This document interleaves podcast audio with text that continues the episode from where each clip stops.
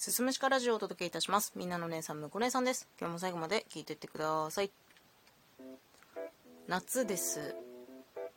私にとって今のこの夏というシーズンはですね、まあ、過去を遡ればいつも恋をしていた季節かなというふうに思いますね。まあ今はね結婚してしまってそういうこともなくなったんですけれども皆さんはどんな時どんなきっかけで恋が始まってました。私はね大体あなんかいつもこの人のことを考えているなってそういう自覚が芽生えた瞬間になんか急に意識し始めるとものすごいスピードで恋愛感情が大きくなっていくタイプなんですよ。だから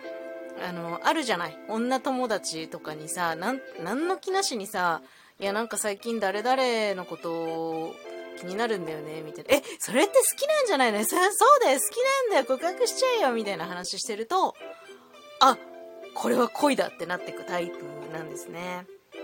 で、まあ、学生時代ねちょっと違うパターンで夢に出てきた人を好きになってしまったことがあったんですよ、まあ、それっていうのが高校2年生の夏。私の通っていた高校は夏に文化祭と体育祭が合体してあったんですけどその体育祭の準備期間中に見た夢で体育祭当日にクラスメートの愛くんから告白されるっていう夢を見たんですよ。で当時単純でねとっても純真だった婿姉さんもうこれは正夢になるかもしれない。えどうしよう私愛くんに告白されちゃうのかな。そういえば愛くん前からいいなって思っていたかもしれないなってそんなことを考えているともう寝ても覚めても頭の中はその愛くんのことでいっぱいになってしまったんですね。で結局自分の中であ体育祭までえっとあと何日みたいな感じでカウントダウンを一人でねしていてたんですが、まあ、結局体育祭当日っていうのは何も起きなくて一人で、まあ、勝手にがっかりしていたんですけどもうその頃にはちゃんとその愛くんに恋をしてしまっていたんですね。で結局高校卒業するまで愛くんのことはずっと好きでいたんですけれども何のアクションも起こせず、まあ、愛くんが彼女を作って終わるという結末だったんですがこのさ夢に出てきた人のこと強烈に意識しちゃうことってみんなない？この現象って名前ついてますか？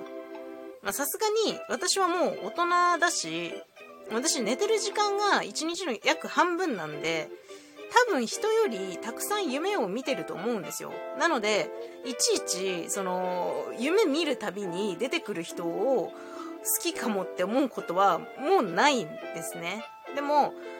やっぱりどこか意識しちゃってる部分があるなっていうのは本音で、まあ、夢の種類にもよりますけどちょっと色っぽい夢を見たりとかするとなぜこの人が出てきたんだろうみたいなことは考えちゃうことがあるなんか潜在的にさ何かしらの感情がないと夢に出てこなくない？これ私が夢に意味を持たせすぎなんですかね。夢占いとかも結構ネットでねキーワードで検索したりとかするんだけどそれはあなたがその人のことを好きだからですっていう風には明記されてるものはないんですよ。その夢に出てくる人っていうのはみたいなのでそれはあなたが好きだからだよっていうことは絶対書いてなくてだからね、一人で悶々とすることがすごく多いです。ちなみになんですけど、私の夢に夫はほとんど出てきません。仕事の夢を見た時だけは出てきますね。まあ、普段これだけ夫のことを考えているというのに、そういうのはま関係ないのかな、まあ、夢って本当不思議なもんだなと思いますけどね。なんか夢のメカニズムを知りたいのと、この夢に出てきた人を意識しちゃう現象に誰か名前を付けてくれ。まあ、そんな感じで今日はちょっと夏の夏の恋の夢の話でした。最後まで聞いていただいてありがとうございます。また次回もよろしくお願いします。